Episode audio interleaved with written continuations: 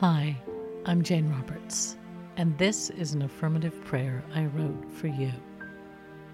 My intention is to help you elevate your awareness, raise your vibration, and remind you of your oneness with true nature. So, just close your eyes and quietly accept these words for yourself. My ego is not the creator. There is one universal intelligence. It is true nature. It is the source and substance of all life. There is no separation between me and true nature.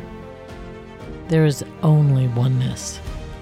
As my consciousness expands to accept this truth, I open myself to a greater and deeper realization of who and what I am.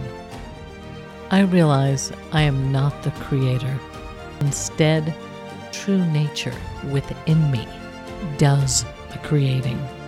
Therefore, I let go of trying to control things, make things, and do things.